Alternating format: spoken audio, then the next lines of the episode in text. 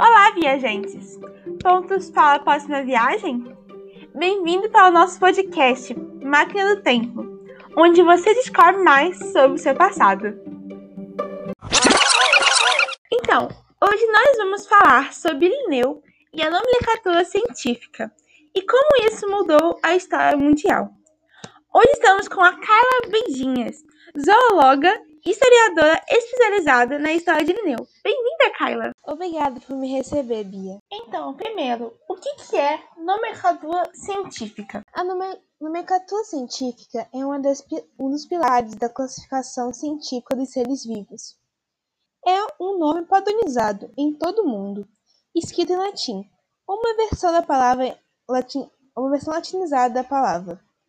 A, normalmente é binomial e a primeira palavra se refere ao gênero e se escreve de, da, com a primeira letra maiúscula, e a segunda é a espécie ser vivo. Em alguns casos, é, existem superespécies, e a subespécie é o terceiro nome. É, esse terceiro nome também é escrito de maneira minúscula, assim como o segundo. É, essa palavra tem que ser escrita em itálica, mas temos uma exceção. Se a gente estiver escrevendo com papel e caneta, a gente pode escrever normal e sublinhar no final. Por que essa criação foi tão importante para a história? Eu acho que nosso amigo Lineu pode responder essa pergunta. Antes de mim, tudo era muito confuso. Nunca sabíamos se a espécie havia sido descoberta ou não. Isso dificultava muitas coisas. Por isso, essa invenção é muito importante. Mas vale a pena lembrar que essa nomenclatura é obrigatória só para o meio científico. Você não pode chamar o canis lupus familiares de cachorro, dog ou chien. Que legal, Lineu! Agora, voltando para você, Kyla. Eu soube que em 1735, Linneu publicou seu Sistema Naturae. Nele, ele batizou o homem como Homo sapiens, e ele dividiu a humanidade em cinco grupos. Você acha que você poderia falar um pouco mais sobre essa separação? Claro que eu posso. É, primeiro, ele classificou o africano.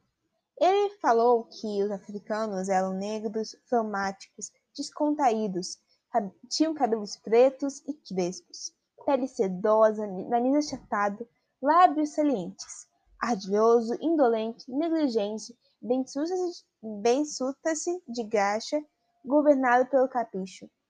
Já americano, ele porque tinha cor de cobre, cóligo, ereto, cabelos pretos e lisos, e grossos, narinas dilatadas, rosto, rosto carnudo, barba rala, obstinado, contente quando livre, pinta-se de traços vermelhos finos, rígidos pelos costumes.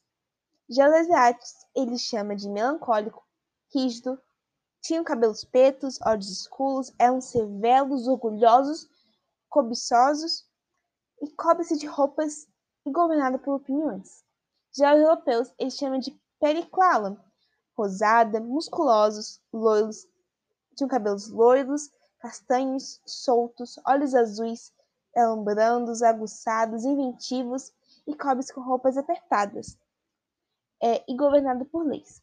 Também uma quinta é, do grupo de homens selvagens, que com esses você não devia mexer, não tinha nem ordem nem lei. Eu diria que é uma maneira bem xenofóbica de classificar as pessoas, né? Ups! Com certeza. Nós podemos levantar vários pontos sobre esse livro. Primeiro, o fato de não incluir a Oceania nesse debate, sendo que os europeus já haviam chegado lá há muito tempo atrás. Algum tempo antes, no caso, né? Além disso, eles, além de definir a cor da pele do povo que ele estava citando, ele também, a partir dessas cores, desses povos, definiu que todas as pessoas tinham a mesma personalidade. Parando para pensar, muito do que ele falou são muitos estereótipos usados hoje em dia. Por exemplo, o europeu se acha um povo organizado e superior, enquanto os asiáticos são um povo mais rígido. Verdade. Obrigada por sua participação, Kyla. E a sua, Lineu.